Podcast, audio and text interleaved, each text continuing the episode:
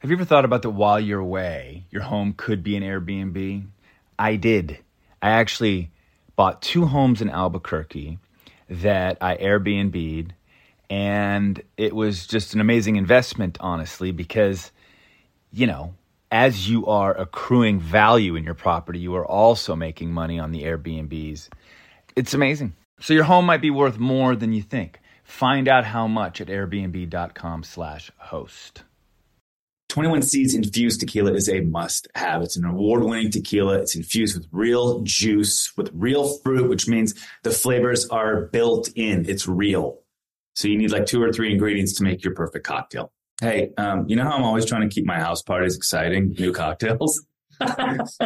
Do you? Yeah. Okay, like here's someone's going to flip the script. Okay. All right. 21 Seeds infused tequila. Yeah. Yeah. Tell me more about this, right. Oliver Hudson. Yeah, 21 Seeds is an award winning tequila that's infused with juice from real fruits. You only need two to three ingredients to make the perfect cocktail. Wait a minute. I think I know what brand you're talking about. You know why? Yeah, Because 21 Seeds is founded by two sisters and their friend. It's female founded. that's right. See? Sounds See like how I know? Something I can get behind. I know. Well, there's a good story behind that for sure. Listen, if you love tequila, you have to try 21 Seeds infused tequila. Enjoy responsibly. 21 Seeds, Diageo, New York, New York. Can I rant for a sec? Please. Pay apps are way too public. What happened? Some rando hearted a payment from five months ago, and I realized people can see my entire history, who I'm paying, like full names. It's super weird. Yeah, it's weird. How are you paying your friends then? Apple Cash. It's all in messages. You can literally send cash like a text, and it stays between friends. Random people can't see it. Did you just pay me a dollar on Apple Cash? Shh. Services are provided by Green Dot Bank, member FDIC. Terms apply.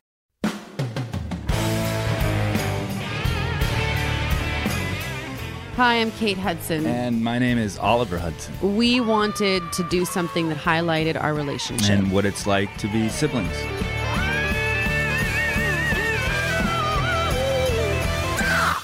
We are a sibling rivalry. No, no. Sibling rivalry. Don't do that with your mouth. Sibling revelry. That's good.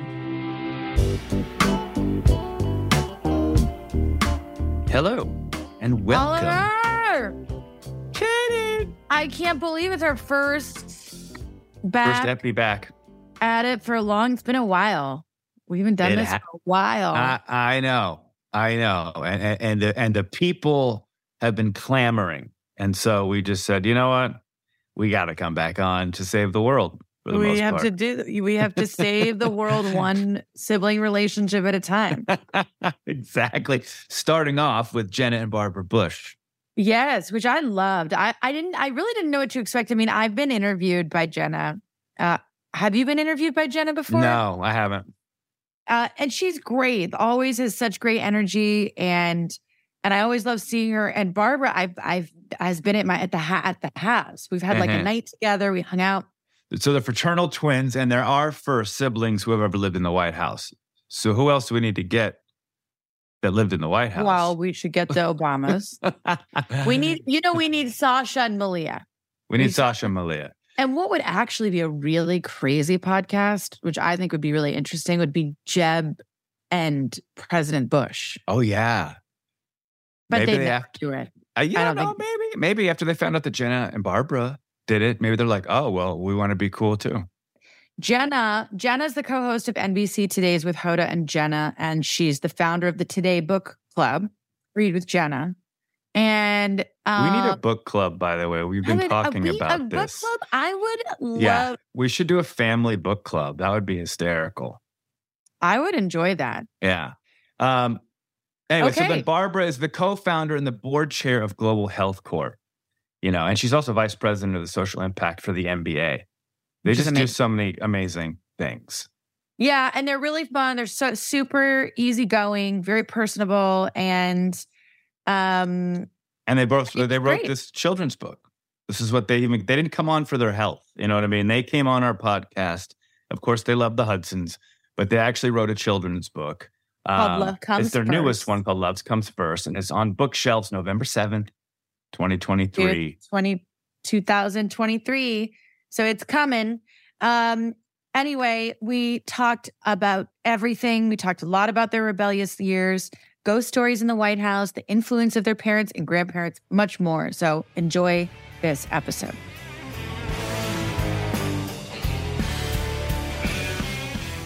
Hello. Little siblings. Hi. How are y'all? How are you? I'm good. I'm glad we figured this out. This is so fun. Oh, let me get the book. Hold on one second. First of all, why don't you guys uh, sort of introduce yourself and talk about Jenna? I mean, we've, you know, you've interviewed me a couple times. Have Yeah. you been interviewed by Jenna and Hoda? Have you? She, You need to come on our show. I know you. Oh, you uh, haven't. You're not. You're not feeling me, and that's fine. you need you need to be invited on the show. Yeah, So invite him. yeah. You're No, invited. it's it's. uh I didn't want to bring it up, but it's bullshit. we'll talk about it later. Um, but let's just start with where we are now and you guys in your life and like what you're, you know, what you're up to, and then we'll go back and delve into that Mhm. childhood.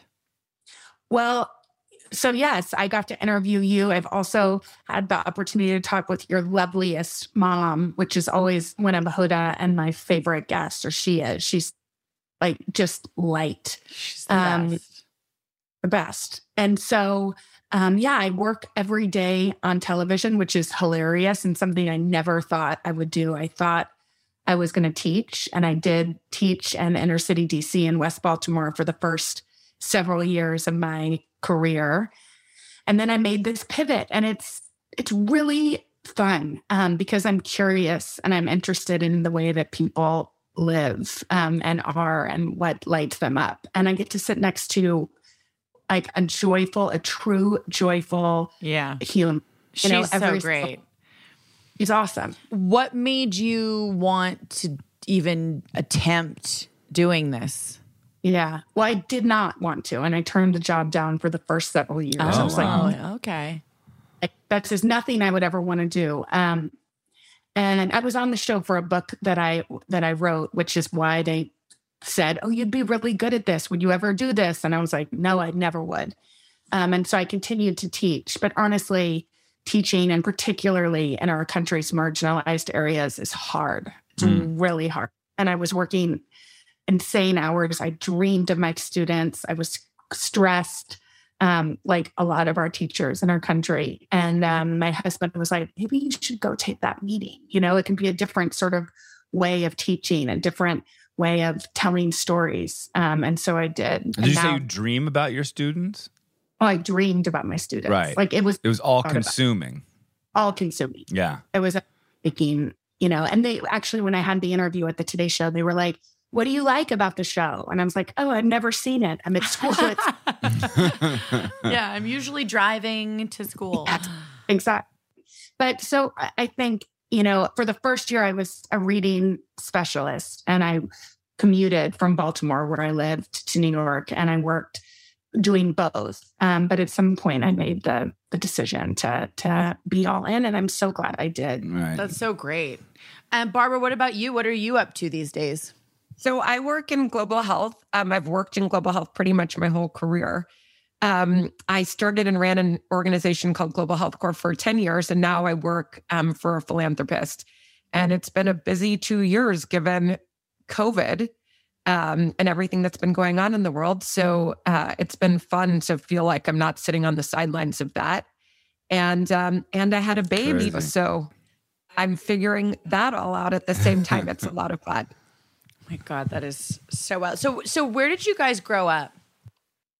We grew up in Texas. We grew up in Austin for middle school and high school. So I feel like we think Austin is home, really. We were born in West Texas, which is like I don't know if any of you have been to West Texas, but like if I'm in a room with New Yorkers, nobody has ever been to where we're from, which is a really small town called Midland.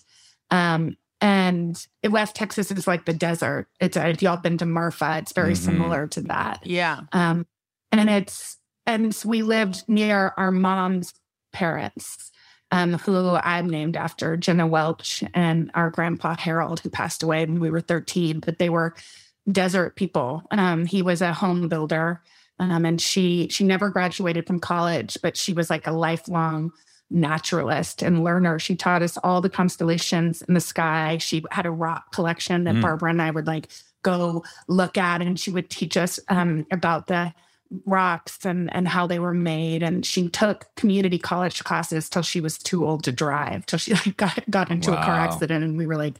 Mm, can't drive anymore. Um, so she, so they really kind of informed so much of our early childhood. Mm-hmm. How cool. It- now, Is it what, Friday Night Lights? Was that West Texas? Yeah. That's Yes. Dillon, right? And Yeah. that's totally. Yes.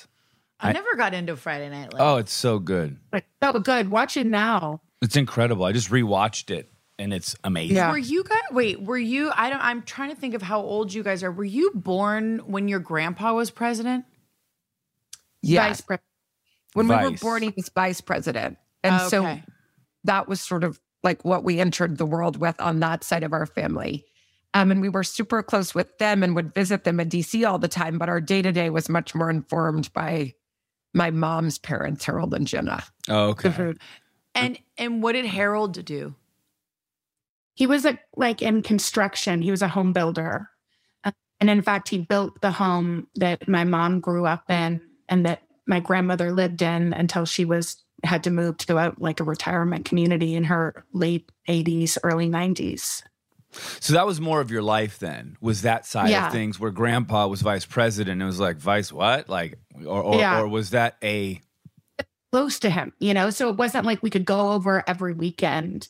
Um, but when we were with them, you know, we loved them and they were super present. But yeah, our life was much sort of smaller in scale than I think people probably assume. mm-hmm. For how long? Really, I think until my dad became president. Yeah. So we Mhm. were eight, our dad became president when we were 18. And I Oh feel my like it God. Did you Oh hate my it? god. I mean, did you hate that? I mean, was it just like, oh Jesus Christ, are you fucking kidding me right now? Like, I'm 18 years old. Like, is this really happening? Well, you guys weren't in the White House though, right? They were in college, right? Yeah. We were in college. Yeah, but still, Secret Service. All of a sudden, you're like, you can't go to a party. Da, da, da. You're like, thanks, Dad. Thank you. we didn't respond well when he told No. us he was wedding for president. Oh, really? Really? We were We were, were 16, um, which was probably even slightly more temperamental time than Yeah. and we um and I like will never both forget crying. Yeah, we, do you remember where we were, Barbara? No, do you? I remember Yeah. crying. We were outside, like took us outside to sit on this bench to be like, I think he thought like maybe the outdoor nature of it would calm us down. But we both cried in unison. Mm-hmm. Burst into tears at the same time. We told him he was going to lose.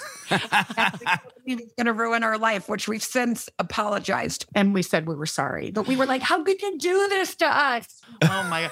It makes sense though. Like 16 year old girls, I mean, and then your dad decides to run for president, which is like, I mean, talk about the mo like being in the craziest spotlight. I mean, that is it's just talk about a difficult thing at that age. Oh, I couldn't God. imagine. How did your dad respond when you're like, fuck you, dad, you ruined my life? And was he just like, all right, girls, like, relax? He was actually, he's actually like, was really calm. I mean, I think, I He hope was not understanding about it. he was calm about it. Like he didn't react. He wasn't very reactive with us, which I think was a good way to be with the way our personalities were. Mhm. Yeah, twins. It's like two on one all the time. So it's better. It was better to be calm with us. Mhm. Well, Mhm. let's go back a little bit. You're twins. We're twins. You're frater- uh, fraternal. fraternal twins. And I I mean we've we've been lucky enough to interview a couple twins now. and We actually interviewed an expert in twins, which was really Oh, cool. interesting. yeah, it was cool. But let's go back to like your first memories. Like do you guys have very vivid specific first memories as as kids? Well, I mean, my first memories definitely, and this is the thing about being a twin, um, is that you're my whole world, like everything that I am is because of Barbara. Like she was the one that taught me what love looked like. we had the same, we were the same exact age. So therefore, like none of us had had different perspectives on things. Like we had a very shared history and a shared perspective on the history. So definitely, I just remember like at my form of love at that age, which could still be lingering, very aggressive. Like I just wanted to like wheeze Barbara. I loved her so much. I just wanted to like eat her, Mhm. hold her so tight. And she, she, her love is slightly more gentle. I remember smothering you. I do remember you smothering me. Those are some of my first memories, but they were you were smothering me with love. But I have no childhood memories that don't have Jenna in them. And like the ones that I remember from when we were the youngest or when if Jenna was hurt or something like being worried for my sister or like us like exploring together cuz the best thing about a twin is you have a playmate at all times and you would have no scary first moments as a twin like if the first day of school you have a partner to do it Mhm. with or when jenna was i remember jenna broke her jaw when we were in um, pre-k and i remember like being with her at school during that like it was so amazing that you have someone by your side in all these moments and for us it meant that we had someone to have a huge imagination with and it made everything fun Mm. Oh, that's so great. I'm jealous. It sounds great. That sounds so wonderful. I feel like it's true. Like when you, because I mean, a lot of times when you're young and you're growing up, like you, you really do find yourself using your imagination on your own in your room with your alone time. You find that that's when, you know, when you have your own kids, you you watch them have those moments, which I think are really important. But to have someone to be able to do that with all the time.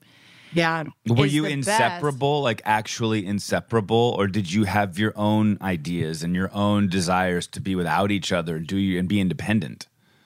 Because there's a codependency that can exist that can maybe be unhealthy. yeah we didn't weren't codependent, I don't think. Do you? Or was I codependent on you and you weren't on me? I think you Like- were more codependent.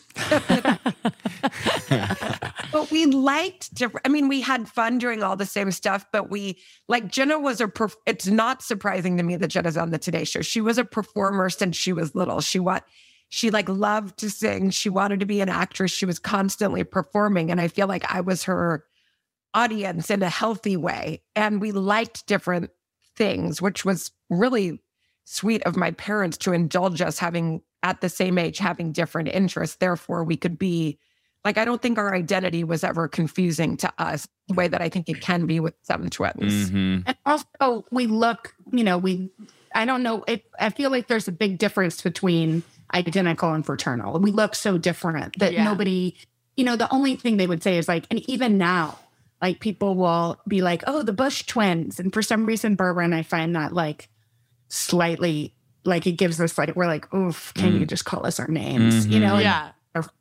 we're 40. And Barbara gets mad when I say we're in our 40s because she's like, no, we're, We're just 40. 40. Uh, You know what's weird? I know this sounds crazy. I didn't even know you guys were twins. Is that is You that did- mean I'm so not? No. Yeah, I thought you guys were like I thought you guys were more like Irish twins. I thought one was a little bit older. people say that all the like we get it one way or the other but a lot of people are like you have a twin you know like people have forgotten which is also great but Mhm. the one that's interesting and i don't know if your twin expert said this but about being a twin is that for whatever reason people feel like even now that we're the inverse of each other so barbara came and like hosted actually your um kate your friends um who were so oh, cute, Sarah, Sarah and Erin. Yeah, yeah, yeah. Yeah. They were on.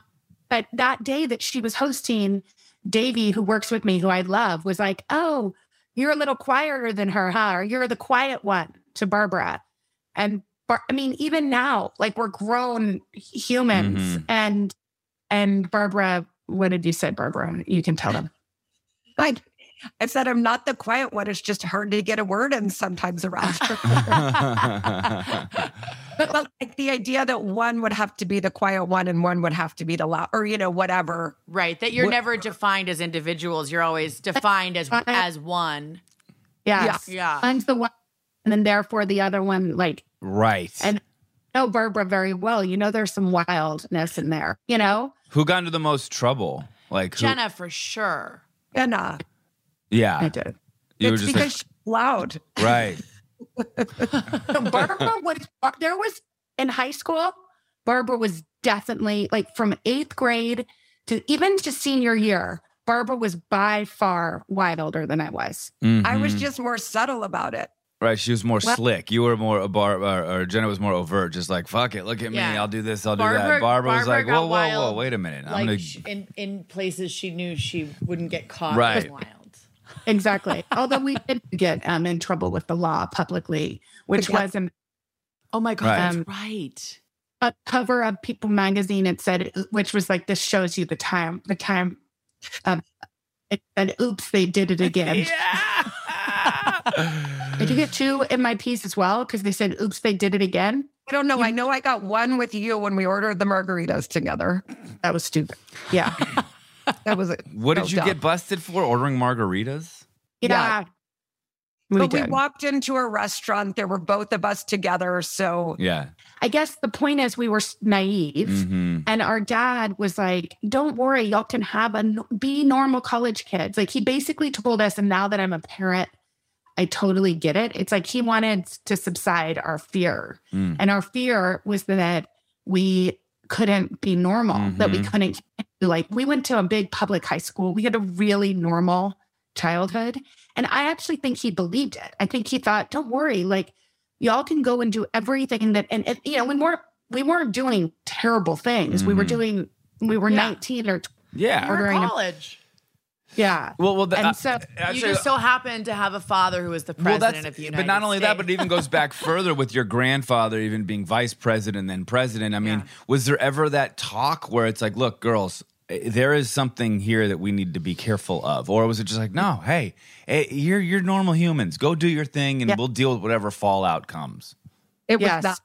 wow. Which That was is so great. I mean, it's Yeah. lucky there was no pressure on us to be some way that I mean, who knows how you're supposed to act if your dad is the president, but there was no pressure for us to act in whatever way Mm. that was. But I do think, I mean, when we were growing up, our grandparent, our grandfather was so humble that I thought everyone's grandfather was president. I didn't know that that was like this special thing for him. Um, I thought like when we went to his inauguration in first grade, I thought I was about to go to all my friends' grandfather's inauguration. Yeah. And I was really sad to realize that I went back to school after his inauguration and I asked my friend what her grandfather's inauguration was. she told me he wasn't having one. And I went, I was so sad. I went home and journaled about it in my, in my journal. Uh, but it like really speaks to how they acted and that our grandparents or a grandfather in particular didn't act like elusive in any way or that his job was any more special than anyone else's job. hmm And so I think there's something beautiful about how naive we were around that. But it also then, of course, meant that we did make public mistakes. Yeah. Yeah, but Uh, also thank God, you know, because I'm so happy that our parents allowed us that space to to fail. Yeah. Like I think when now when I'm like kind of with teenagers on the show or when I'm with when we talk with psychologists, I think one of the reasons why kid why the levels of anxiety and depression are so horribly high is that that kids feel like if they make one mistake, their lives will be over. Mhm. Yeah. And I feel I have to give our kids grace. Like, you know, I it's okay to fail. Mhm. It's okay to make a mistake. And even though in the time it felt horrible and we were embarrassed, our parents never shamed us. Like they weren't, thanks a lot. You know, now we're, now people are talking, they, they like my dad actually apologized to me when I called and I was like crying and I was like, Dad, I got in trouble, you know, whatever. He was like, Oh, like I told you you could be normal. And like, obviously you can't. I mean, the Mhm. second time we did it, he was a little bit more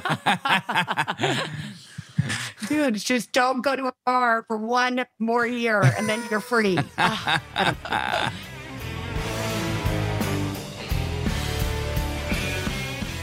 Oliver.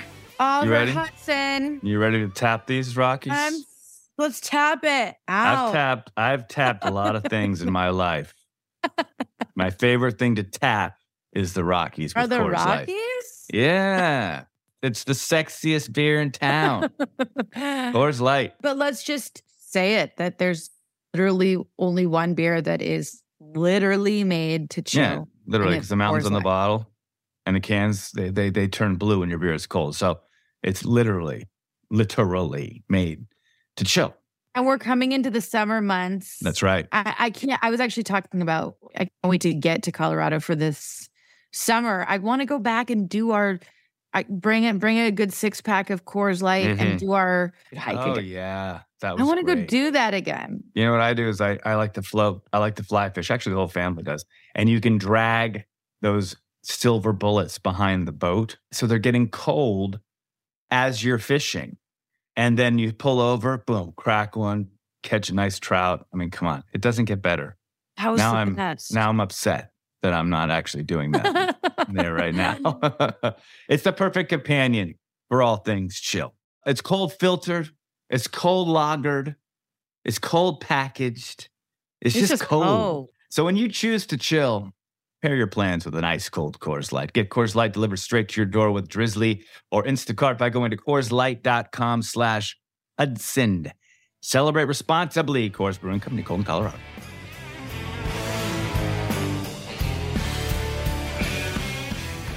Part of what I love what you're saying is that even with these I mean seriously powerful political figures in your family from a very early age somehow your father and your mother were able to make you feel like you could go have a real fun yeah teenage existence Yeah, and and what about your mom and all of this? You know, because we talk about your dad, of course, but how your mom, her significance in in your upbringing and letting you sort of be you.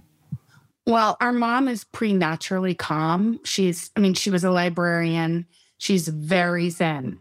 Like, Very shockingly. Mm. it's it's wild. You know, I don't know anybody as zen and calm as she is. And she, so therefore, it's like she just didn't get riled up by anything. Like we tried too to really like, because two on one can be super intense, you Mhm. know, and she's an only child. So I think we tried to rile her, but she stayed very calm and, and not like is such a gift because her piece of advice always like when we would come with like teenage shit, you know, I, can you say that on a podcast? Yeah. When we would come with yeah it was like things that hurt our feelings when we were 15 years old as a girl. She would be like, listen, I know that hurts, but I pro- like that's not big enough to worry about. Like Mhm. save it for the things that are going to really hurt. And it's true because we have things in our lives that are monumental that that hurt us that even in high school we did, you know. But the little kind of petty things, she would listen to us, but she would just reassure us that like they didn't deserve all of our attention. Mm. And that was really, really helpful. I mean, I Yeah. don't know, Barb. Well, also, mom, I mean, our mom is shockingly calm, but she also really wanted us to figure out who we were. There was no prescriptive path for us. And I know some parents like pressure their kids to figure, to follow some path, but our mom was the opposite of that. She wanted us just to pursue what we were interested in. And I mean, we traveled with our parents around the world around the country, around the world. I went to five continents with my parents, and they just wanted to expose us to as many different people and as many different ways of being so that hopefully we would figure out how we wanted to be. Um, and I think that's a huge gift that my mom, in particular, wanted us to explore and figure out what got us excited, even if it didn't, you know, if it wasn't exciting to her or to others. And that was really lucky. And were you allowed, were you able to be super open with your parents, tell them everything, or you know? I mean, yes, we did not tell them every single thing, but we definitely could. I mean, don't you feel like Barbara? Yeah, I'm I like it personality wise I'm very private, so I did not tell my parents everything, but I could have. And now at this age I tell my parents everything mm-hmm. because why not? But when I was younger, I was like it would have been totally allowed and accepted in every way. Are you But are I- you guys still holding a secret now that your parents don't know that you did when you were kids, where or something kind of bad? We're like, oh shit, they still don't know about this, and we're forty. Probably. Probably. You know, it's one thing to like have a parent that people look at like, oh, I want to be just like you, or your movies made me feel happy, or you know, the, you know, the tap dancing parent is very different than like people who are actually in charge of Yeah. our future. You know, Mhm. like the pressure of that is I, it's so interesting that they really protected you it feels like from the the how how unbelievably powerful their positions both grandpa and Yeah. dad you know because you know your dad was a you know po- as most presidents are but polarizing and in a very intense time like Yeah. being in college well let's let's go to your grandpa first like when did you guys first have that experience of like oh someone's like upset with my parent or Yeah. someone's like pushing back and I don't really understand what's going on Yeah. you know when for with I'll tell our grandfather and Barbara, you can probably talk more to dad. Yeah. And uh, I was at a grocery store and there was a um like a Newsweek, I think, or a Time magazine. I'm pretty sure it was Newsweek though, that had him on the cover. And it said the wimp factor. They called him a wimp, which was like such a 90s or late 80s word. You know, like we used wimp Yeah. on the playground. Yeah. I call I still call Ollie a wimp all the time I'm a proud but wimp. remember, like that was such a word of of our childhood. Do you Yeah. know what I mean? yeah Mhm. wimpy Wimpy. yeah So disconcerting to see so- somebody who I loved so much, who also like, like the way that he led was was gentle, Yeah. was much more gentle. I mean, he was a very different leader than we've seen in the last couple, you know, or the last decade. He was he led with love. He listened. He was raised to be so humble that like actually he would get in trouble as a little boy if he bragged about like his baseball team or something. So we didn't know any of the stuff that he had done. You know, he never talked about himself. He always asked questions. Um, he always gave credit to everybody that helped him. Like he would never, he didn't need to be like the macho spotlight, "I- I'm the king type of guy. And so, like to us, that felt beautiful and just who he was, you know? And and so it it I remember like I really confused and, and it was like right around when I learned how to read. So And I could read Second grade. I think first or second, but I could read it and I could see it. And I asked my mom, and you know, it just it felt like such a different way than I would have described him. But I mean, that's how he was thought of as a leader. It's like not strong enough, Mm. not tough enough, not bragging about himself enough. And did did you feel a sense of like, I mean, especially being the aggressive lover in the Yeah. family, were you like, Yeah. did you feel like this desire to protect grandpa? Yeah, I mean, I just felt, yeah, I did. Like I was sort of wanted to like move all the magazines and put something else on top. You know, like it just so didn't match the words, so didn't match what we thought of him. Like he Mhm. was our hero. We admired him so much. Mm. Uh, so that was that was like sort of the first and kind of only time when we were little.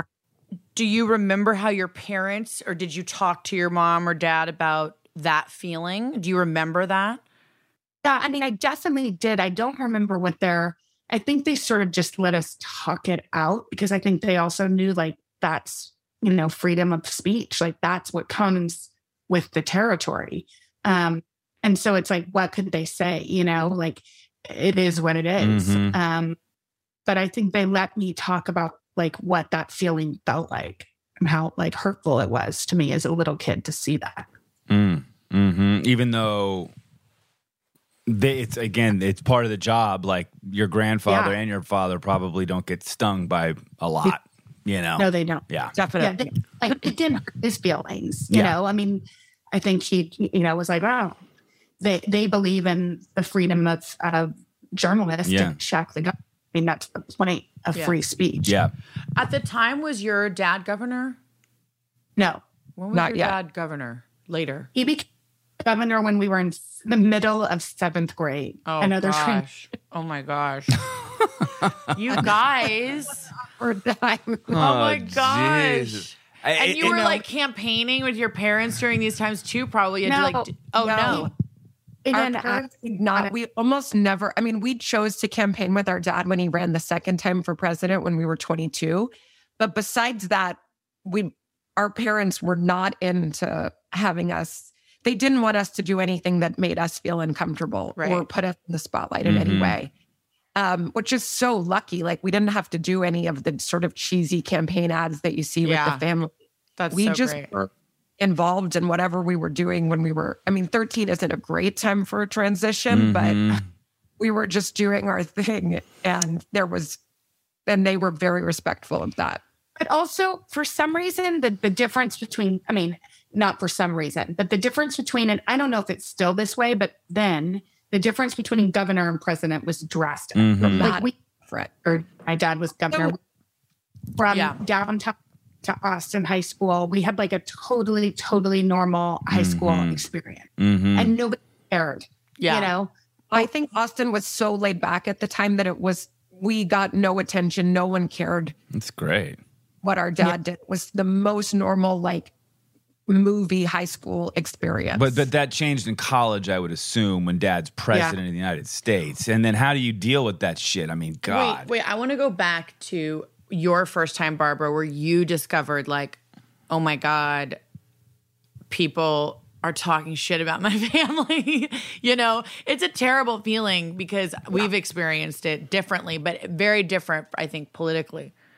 Mm-hmm. I think so. I, I mean, I was out of it as a kid. I, we, I mean, I really, it's like the credit to our grandparents. When we were with them, they were a hundred percent there that we, they were so present with us that I had no idea the role that my grandfather was in. But when I went to college, it was different. I went, I chose to go to a school where I didn't know anyone. I went to Yale, which is like a highly political campus. I was probably the only person that voted for my dad on the entire campus and um, and it was during the recount, the 2000 recount Mhm. was my freshman year, and um, and there were like protests going on for the recount, and I I did not. I mean, our dad knew what he was getting into, and and you referenced this before. He had such a thick skin, like he knows that part of the job is people criticizing you. Mhm. That's what comes with the territory, and you rise above that. And so, in many ways, I was surprised by my experience, but I had the best roommates. I mean, luckily, I made friends who protected me, and they would, I found out later, they would like walk with me to a party and we would walk around the protest. They would take me in a different direction. So I didn't even know they were going on just because it felt so personal to me.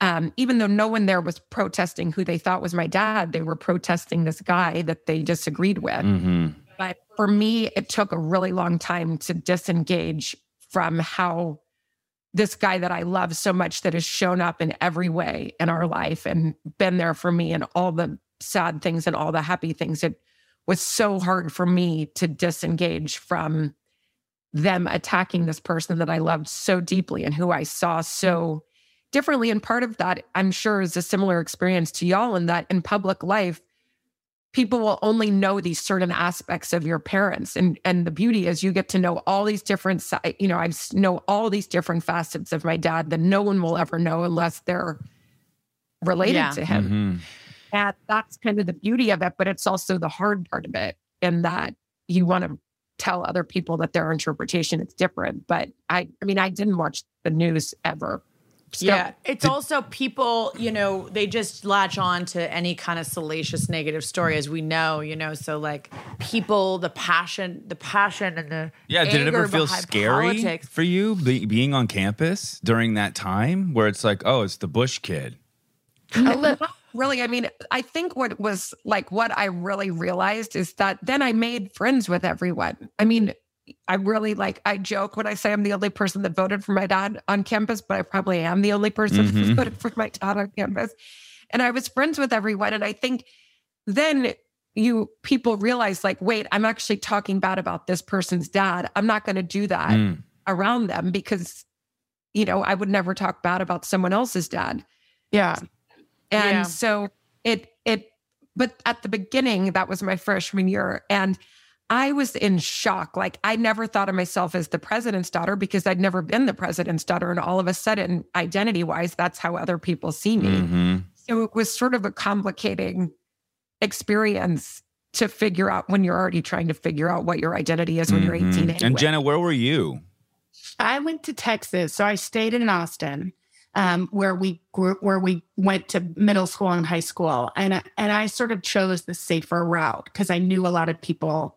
I Mm-hmm. kind of like had an instant day one group of, of people that loved me, you know. Mm-hmm. Um, Barbara's like, I'm just gonna jump right into the fire. Yes. Yeah. Yes. Wow. I would I would think growing up in such a like I mean the lineage, the political lineage of your family, what is it like you where do you guys sit politically? Yeah. It's so funny because I feel like when people are like, you know, when there's like a family of doctors, or I guess like a family of actors, you know, people just assume like two things. One, that we're going to like, uh, it used to for sure. I mean, I think we've sort of defined ourselves a little bit by this point, but the first question was like, are y'all going into politics? Yeah. Like, I'm sure course. people ask if your kids are going into, like, I'm sure I've asked that question to somebody. Now I regret it. Right. everybody just assumes that that's that will follow like the family business Mhm. one and then two it's like even recently people will say things to me like they think that they know how we vote or how we think Mhm. and i'm like so interesting to me that they think because our parents and not even both of our parents like you Mhm. said our mom has had differing views from our dad and have been vocal our grandmother in the 90s was pro choice Mhm. and in fact when like you know her husband was the republican president and she came out and said it while he Mhm. was president Wow. and so i and you know my mom came from her parents were like yellow dog democrats down in texas so the point is like we come from a family where everybody's allowed to believe whatever they want to believe Mhm. and in fact, our parents, I like just interviewed my dad for something. And I was like, yeah, y'all probably think our dad was like, you need to vote this way and believe this way, and you can't do this. And I was like, but he wanted us to be, you know, curious and independent. And and I was like, and now that I'm a parent, I know like what a pain in the ass that is. He was like, yeah, y'all were a pain in the ass, you know, like mm-hmm. whatever governor, we would Barbara and I would like read about the death penalty and sit him down and be like, Dad, this is ridiculous. Like, and like he, he would come home from debating something to like two little 13 year olds. Right. well, I was gonna, I was gonna ask you that, like when he was president and you were in college, now you're, you're, you're sort of becoming, you know, these women and and vocal and and do you ever, Yeah. ever like, Dad, what the fuck are you doing? Like, what is this law? What is this policy? Like, I, I mean, would you ever talk to him about that and be like, I don't get this, I don't like it, I don't know what the hell you're doing right now. Yes. That's so great. That's amazing. I also love that your dad's just surrounded by girls. Like that's just I- it's like uh, you know outspoken girls. and he and I- and by the way, like he he listens. Mhm. Like Yeah. it's not. I mean, because I think what we want. I mean, I want this for my kids too, is to feel like they can be Mhm. themselves and have their own opinions and their own beliefs, and like, and I feel like that's. It seems like that's how your parents are too. It's like you're you don't have to just take on our ideology. Mhm. You know, there's a really sweet picture of your grandpa, my mom dancing. Oh yeah. my mom has that somewhere. I Yeah. think my mom has it framed in the house somewhere. Yes. Um, I think this is when she didn't she spill her drink on his She, lap. she spilled her drink and then they danced. Yeah. It was like she said he was just The the, greatest best. man. At the White House or where was it? no, Do you know? No, was it it- was was at it the White some House? It sort some of a dinner. dinner. Yeah, she's this Maybe picture it of them was the, dancing. an old like in the 90s. but they had the best time. Not I cute. love- You know, it's so funny. I was just thinking because as a parent, like, you know, you want to do anything to please your kids. You know, like if they have a problem, you want to try to fix it in some way. Yes. even when Yeah. they probably are older. And so Yeah. if you have sort of your if if if your dad's the president of the free world and you have real feelings about something, it's almost hard as a parent to be like, well, sorry, like this is the way I Yeah. want to do it, even though I know you girls are so passionate about this. You know, because you have the power to to affect policy at that point. Yeah. Because you're playing to your dad's love and heartstrings in a Yeah. sense. That's- You know? that- Yeah, although we were like, and you know, again, like we were so, I mean, college is just such a selfish time because Yeah. you're like innately for everybody, you're trying to figure out what you want to study, who you want to be, what friends you want around you, like whatever.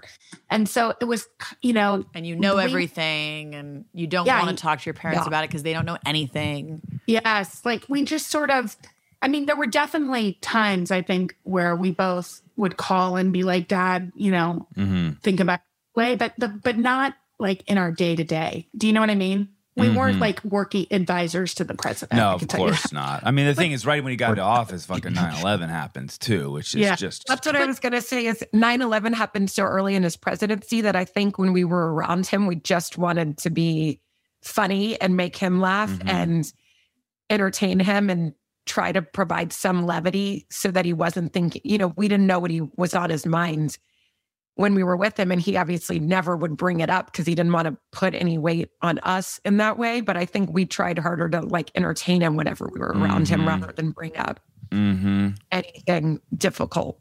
I wonder too. I mean, think about it. I, I it's like it keeps hitting. It keeps kind of like like you know your uncle. Like everybody in your family is like very kind of politically focused. I mean, most. Mhm. Does ever? Do you ever have moments where you're just like like angry at them for any kind of like ideas or ideology or you know? I mean, like all families, and particularly over, you know, in the last decade, you know, there's some families that can't sit across from each other Mhm. and because politics have become so divisive Yeah. and s- polarizing.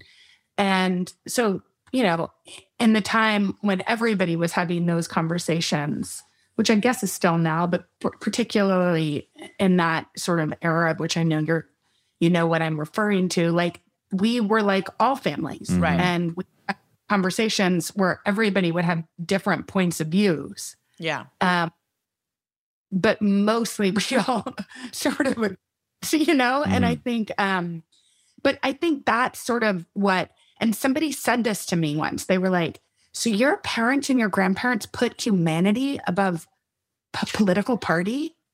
And I was like flabbergasted. Like, I was like, yes, Mhm. yes. It's Like, not how it's supposed to be. yeah.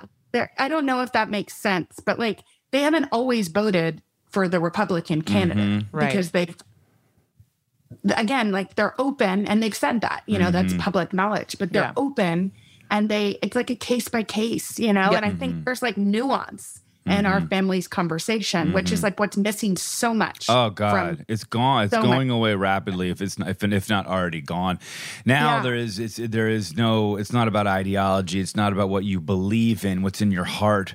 It- It's just about power and, and sort of Yeah. staying in power and, and and staying in power at all costs. And it's Yeah. just so crazy.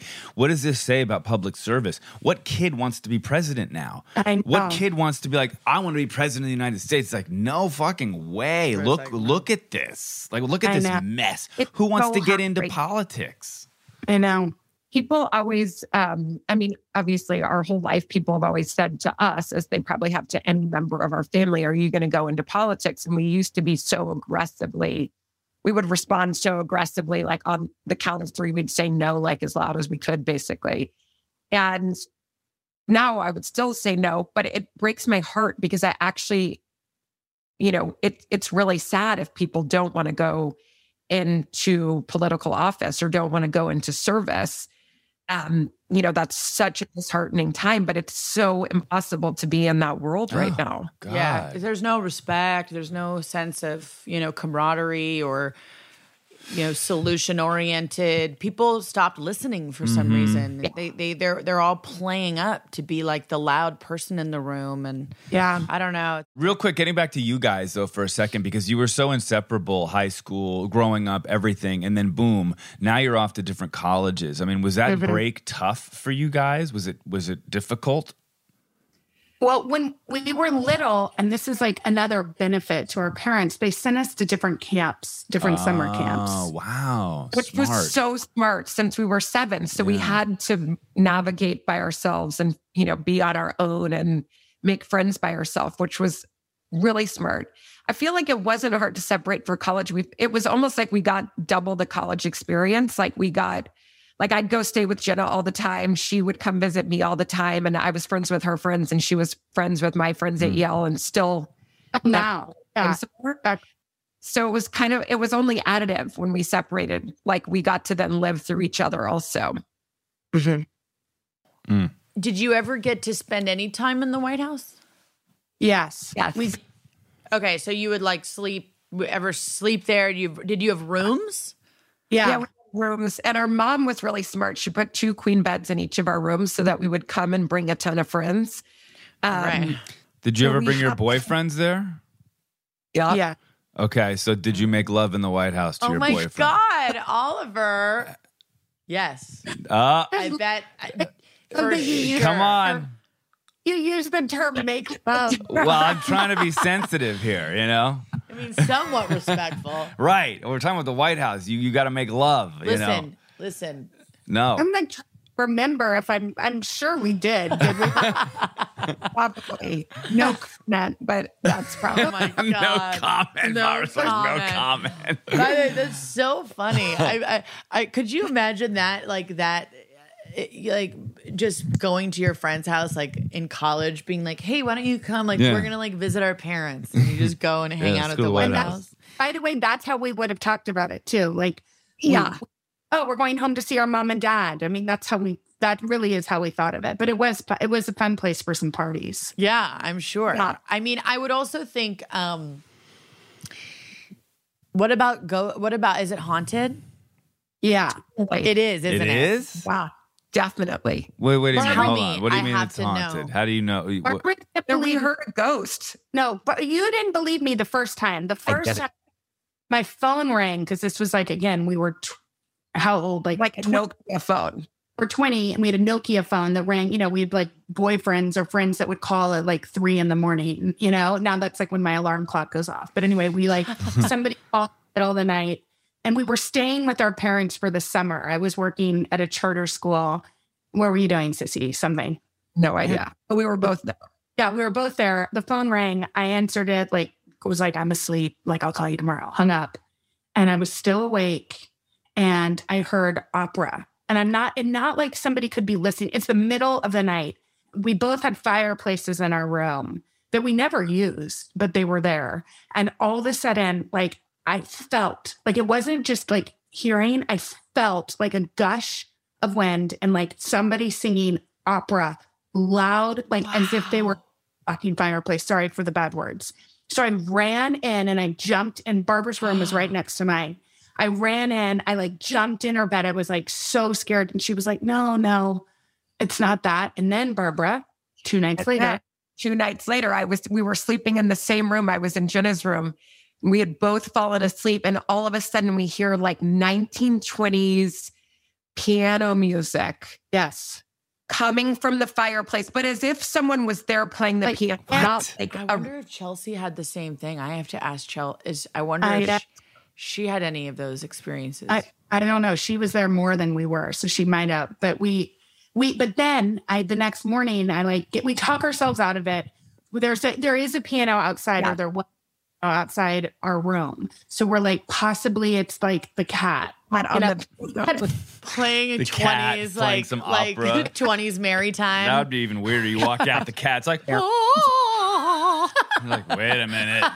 Something's really weird in this. We and then I went outside first who we loved named Buddy, who just retired actually, was there.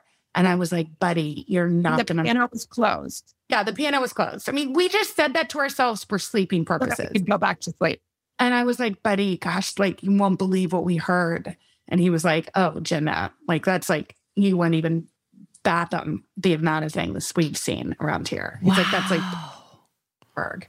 But those were our two Of experiences. course, but of course. I mean, it's the. I mean, think about Yeah. how many different Yes. people have been in the White House. You know, throughout the years. and how like fraught each of the times. Yeah. Like, yeah, but they were friendly.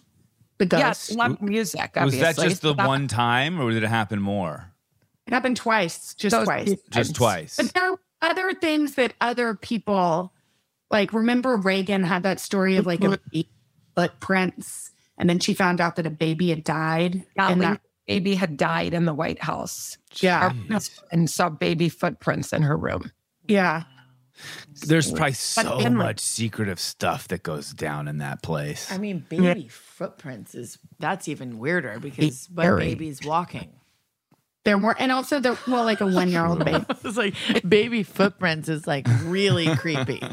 And like a walking baby, it's just nuts. oh my god. You guys have done a lot of writing. It's kind of manifested its way into these children's books, and so one of the, I want to make sure we touch on this a little bit.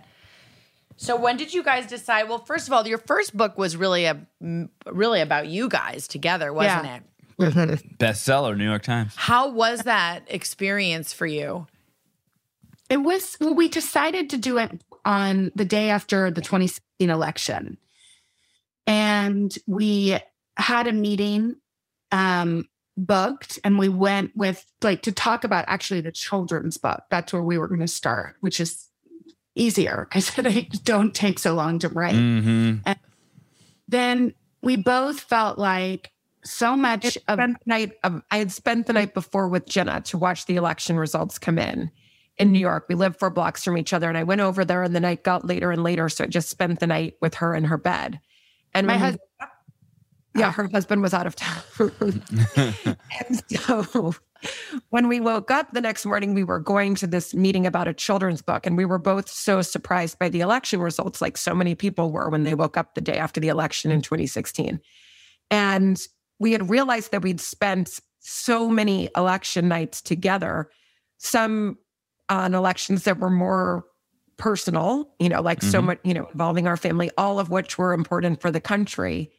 And we ended up deciding on the subway to the our book meeting to write instead of a children's book to write a, a book of short essays that were more sort of a love letter to each other, to having a sister and a partner in our life, and also a love letter to our family members, sort of around the bigger message of what we've been talking about that like humanity is what matters and not, you know, devotion to your political party and trying to show these other sides of people that had cho- chosen service and normalize that experience. I I mean, that's what it ended up being. I don't think we knew it was going to be that in the moment. Mm. I think like, and at first we were like, we want a love letter to sisterhood because no matter like what political party you were in, the way women were talked about in the 2016 election was not mm-hmm. okay with us. And I, at that time, I had two little girls, like a brand new baby girl who's now six, but like, you know, a tiny infant. And I just was like, this is not the direction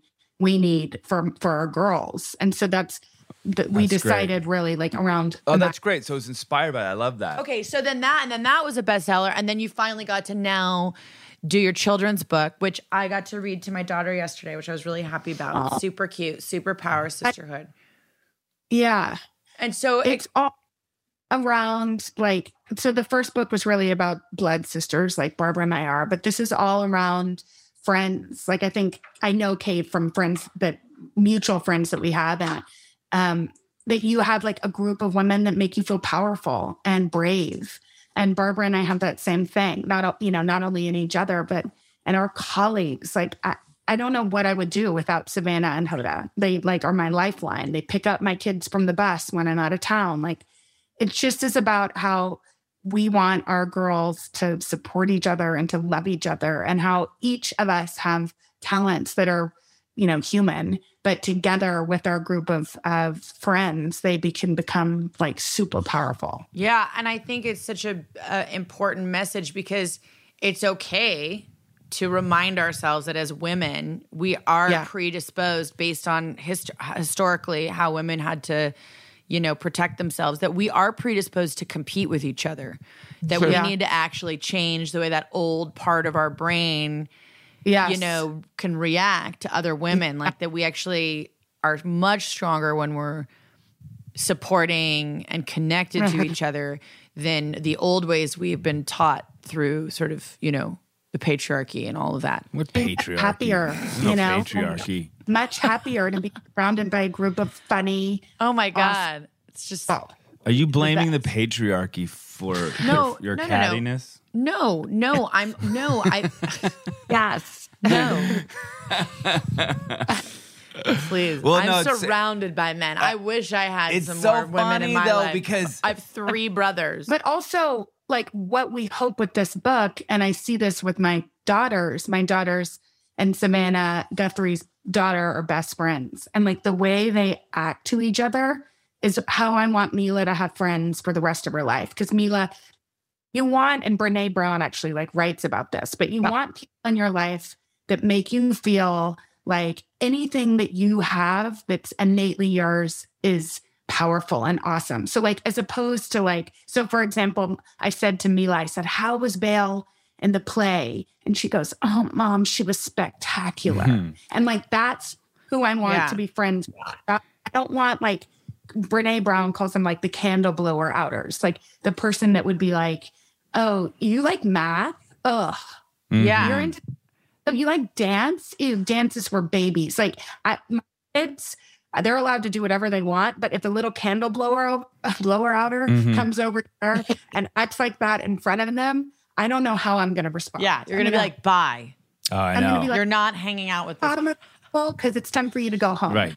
Like I always had somebody that, I mean, there were mean girls, and there's that period of like seventh grade and sixth grade that's just awful for anybody, you know. But uh, like I innately had it in Barbara, you know. So I look for it now in whoever I'm going to surround myself with. Barbara, what were you going to say? I agree with that. I also think like, I mean, it's a good reminder that you have to walk the walk. t- I mean, you know, thinking of myself that I have to walk the walk too. And um in that, like when you're little, you're always watching what your parents do. And if your mom walks the, I mean, Kate, I think from what I know about you, you do this. If your mom walks the walk in that way, then that's what you think is the norm. Yeah. Uh, and I think that, you know, I mean, that goes back to what we were saying about our grandfather. He was so humble that we thought everyone acted like that. Like it's only when you get older that you realize that's not the case. But it's, I mean, it's hard. It's so easy to say when you're not in an emotional moment, but our lives are only additive because of each other. Like my success is not diminished because of your success. Rationally, we know that. And then you have to hold yourself accountable to being the person you want to be. I just own my disdain and anger for people who make more money than me and are more successful. Oh, Uh, shut You up. just own it. It's like, okay, yeah, you made $2 million for that piece of shit. Like, oh, God, all right, whatever.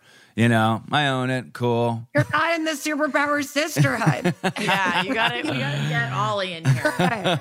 Alec will convert you. Yeah, To be he, he join, you join the sisterhood every Halloween. I do, pretty much. You guys ever fight doing the book? Being like, no, I don't want to say that, or this picture No. sucks. Never. wow. Never. Do you guys fight? Yeah, we Yeah, used to fight. We haven't fought in a long time. Well, it was all about, I mean, it was primarily about clothes, really. yeah, Mm. the sharing Like sharing. We had a hard time learning how to share it. Oh, okay. And how to share better. I would give anything to have a sister that I would fight over sharing clothes with. Sometimes when I when I think about like whenever we interview sisters or my friends who have sisters, it's like it's like looking at like uh, it's like looking at. I feel like it's like an alien relationship to me. Do you know what I mean? Um, my mom is the closest thing I have to that feeling. Mm-hmm. Yeah. Yeah. I mean, I we have it's sort of different because we have cousins that were Yeah. boys acted like brothers. So like I feel like a sister is harder to replicate than a brother. No offense. It's true. I'll It's fine. In his older age, he's uh, he's bringing more of femininity.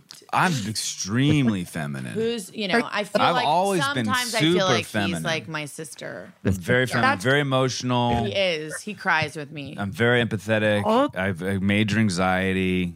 You know. Yeah. That's not. I mean, every, I mean, that's not like, That doesn't that's have like to be part female- that's not like gender specific. Well, Let's do the speed round. Okay, cool. All right, one word to describe each other. Funny. Brilliant. Wait, Okay, I'm describing Barbara, Yeah. obviously. I'm describing you. Yeah. Thank you. Brilliant and funny. Okay. Who was the boundary pusher? Uh, me. Probably her. I'm going to assume that Jenny, you're boss here as well. Who's boss here? Yeah. Yeah. but I, for like some holiday, I'm not, or I got, I guess my kids give it to me. I'm like looking around to find out I'm not the boss. I'm not bossy. I'm the boss. Okay, who was now we we actually interviewed another uh this man who's wonderful who's researched siblings and sibling dynamics who said there's always a favorite and it does change that usually with a family there is a favorite child and then it can move around is there a favorite child with you two No, No, they're me. Barbara is now, but when we were, Barbara was my mom's favorite and I was my dad's. And now it's just pu- pure Barbara. Is it all Barbara all the time? All Barbara. 100 Oh my God. I see it now you- more do with your- our grandchildren. I can tell which grandchild is sort of in the favorite spot. right. Yeah. You know? Do your parents admit it? Or are they just like, yeah, no, Barb's the favorite? Oh, for sure. Yeah. But probably behind my back. Oh, and they admitted it to you? No, definitely not. Oh, I, Oh, when Barbara Jenna. was at- oh, wonderful. Behind my back? Yeah, Oh, I got- great. Oh, Thanks, guys. They actually said it. Yeah. First concert. Paul Simon. Yeah, Paul Simon Graceland tour. Ooh. Oh, that's by the a way, good one. love. Laura B. Oh my God. B. That's in first grade. That's the first- cool. That album was so good. It's Um, so Pearl good. Jam. It's the best. The first one we went to by ourselves was Pearl Jam, and I was looked up and Barbara, and we were like, yeah, we were probably too young to be by ourselves, and looked up, and Barbara was like a tiny, she still is, but was like a little tiny human, was like crowd surfing. And like, what was it? So what do I get a song?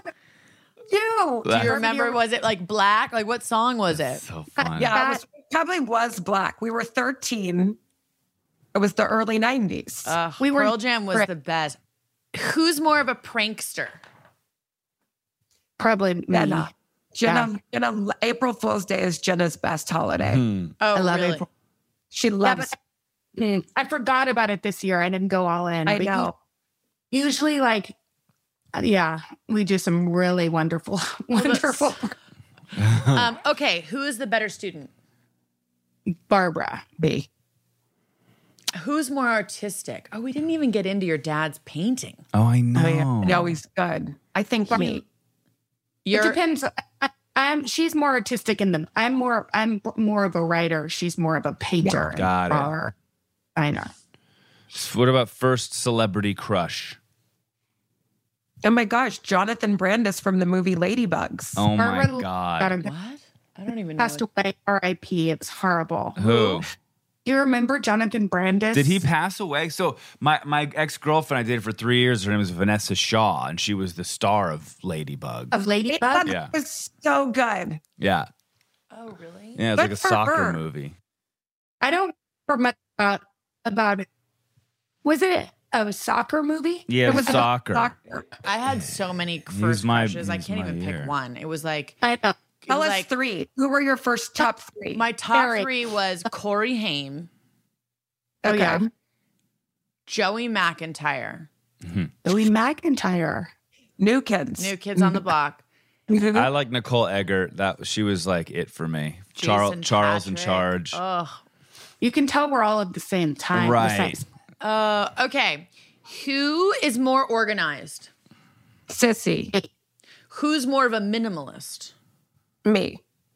Mm, I just have three children. Yeah. Right. Who's more of an asshole? Oh, Oliver. Huh? That's actually a really interesting. Yeah, who's more of an asshole? I got your question. Depends.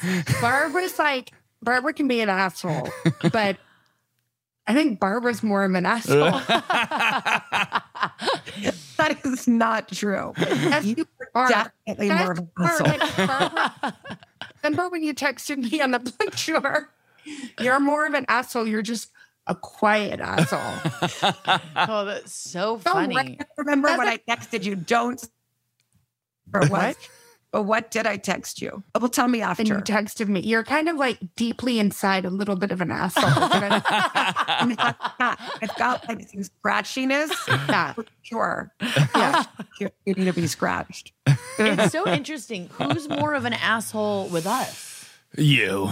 No way. I'm not an asshole so. at all. But you say the most asshole things. Yeah, but but is a joke. Not. you I mean, asked us like I am so not an asshole, but you're you actually, more of an asshole than I am. But i am not. But I'm not. Yeah, you are. like are. what? Give me one thing that I've ever said. We just got to pull everyone around us. No, I actually think this is what I think is. I'm not saying you're an asshole. I'm saying you're more of an asshole than funny. I am. I think because you're funny, I can get away. With. You with get away with things. There's no therefore, doubt. but deep down, you really are the bigger asshole. no way. Yes. no way. yeah, I think so. I'm too nice to no, be an asshole. No, you think you're so nice, but really deep down, you think about. I care too much about people's asshole feelings. Kind of things. No. Like I'm gonna. you get. I'm gonna text now. You're texting family affair. Yeah. No. We have our, our family affair group text. Text them. Ask who our family thinks is more of an asshole. No way. I think it's, you. it would start too much of a battle. the, the funniest part is the word asshole. Right. You know what I mean? That's part of it. Exactly. Well, you're definitely more of a dickhead. I'll Barbara's take. not a- I'll take that. She just protective, you know? yeah. protective That's a good one. Okay. Um, Finish it up. Was that the last question? No. no, no, no. It's like the first time we've ever asked. that. Okay, one bucket list item. One thing you haven't done that you really want to do. Shit. Well, I mean, one thing I want to do again because I haven't been doing it is travel. That's not very exciting, but I feel like my life has been limited Mm. due to COVID. You just went on the Orient Express from Yeah. Venice Paris. So I'm going to India on Friday. Yes, Yeah. and she now she's got the bug again.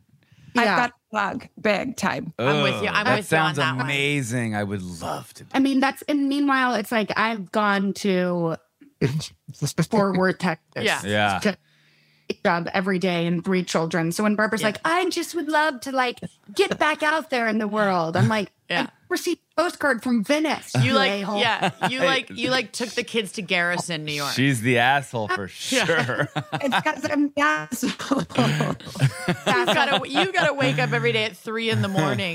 I also Um, love to travel a little. I'm like, eat it, Barbara. okay, so what is your bucket list? What would you Um, well, I'd like to learn how to sing. J Lo, J Lo said that her book. Well, J Lo said this via Hoda, so I'm not, you know, we did church, but J Lo said that her vocal coach can teach anybody how to sing. And as Barbara alluded to, I wanted to be a Broadway star when I was a small child. So I'd like to go to J Lo's coach and Mm. learn, like, not how to be J Lo, but like how to carry a tune. You know, that's. I'm not sure what it's for. It's very no- doable. Right. Yeah, you could do. You can achieve this. Yeah. Also, see, Kate is a really good singer. Oh, I know she is. I've seen the films that she's been in. I love to sing. Oh, um, okay. I'm gonna. Oh wait, two more things: tequila or vodka. Tequila if I'm going out at night because it's an upper, and vodka if I'd like to go to sleep and wake up at three in the morning. Okay, a- but like desert island. What, what are you doing? What are you bringing? Tequila. I don't. Well, I guess I'm going to need the energy on it. Oh. So tequila and lemon. I drink lemon in my drinks. It's Barb. delicious, refreshing. I'd say vodka, but I've um I've limit my drinking. I won't be pictured behind the bars, but She slowed it down, slowed the, the drinking down. Ah, damn. to almost a halt. Okay. Um, one other thing: beach or mountains? Beach. I mm, like a mountain on the beach. That's a good one. Oh, Like big surf. Like why either or? Or Can like it be Barcelona. Barcelona. Barcelona is. There's Barcelona. mountains. On, there's it's it's mountainous. Barcelona looks kind of like L.A. or Lucia, kind of, right? Mm. It's just like some hill you can climb. Right. Yeah. You know, Okay, Ollie, you want to ask the last one? Uh, two parter. Two part question. So, if there is one thing that you could alleviate from your sister to make her life easier, what would that be? And then the flip of that is if there was something that you could take from her that you could make that you could take for yourself, something that you admire that you wish that you had, what would that be? It's a very, very deep question that needs a Well, I minute. wish I could give my sister more hours in the day. My sister does a lot. Mm-hmm. She has three kids. She wakes up at the crack of dawn and is on TV. Mm-hmm. So not alleviate, but I wish I could give you more time. I would love more time. Thank you, Sissy. Um, I- what what I would alleviate, because sometimes you have a hard time sleeping. It was my power is low. Can you hear, see me? Yeah, yeah. What I would take away, what I would give take away from her is the ability not to sleep well, because sometimes she doesn't sleep well, Mm. and that like, messes with her. I would love that. I love sleep. It's one of life's great joys.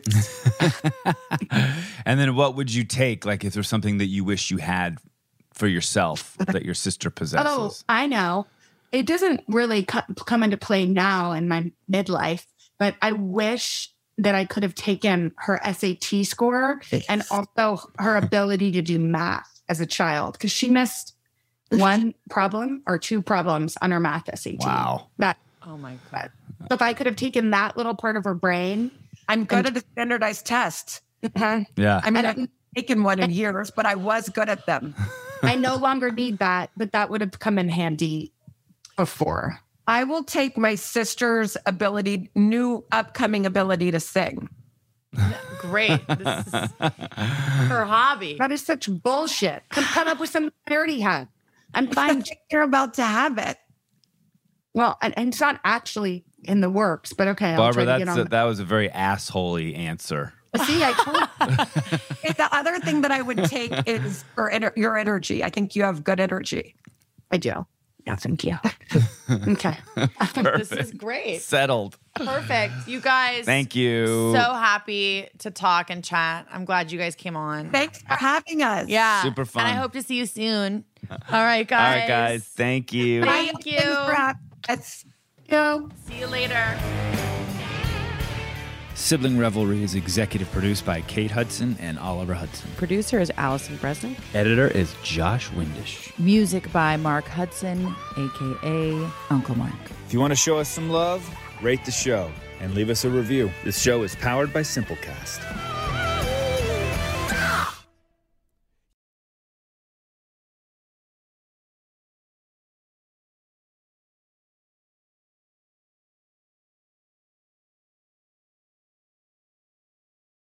Open a limited time 11 month certificate at Kemba Financial Credit Union. At 5.25% APY, it's more than triple the national average, plus, it's a safe and secure way to grow your money. Visit your local branch or kemba.org slash CD for details. Offer expires May 31st, 2024. APY equals annual percentage yield. Restrictions apply. $500 minimum and $250,000 maximum deposit. Advantage status required. Comparison based on bank rate average. Federally insured by NCUA. Nobody wants to outlive their money, but it happens, especially for women. That's why Gainbridge offers the Parity Flex annuity, designed for women's unique retirement needs, with flexible withdrawals plus a guaranteed lifetime income benefit that keeps paying you even if your account balance is zero.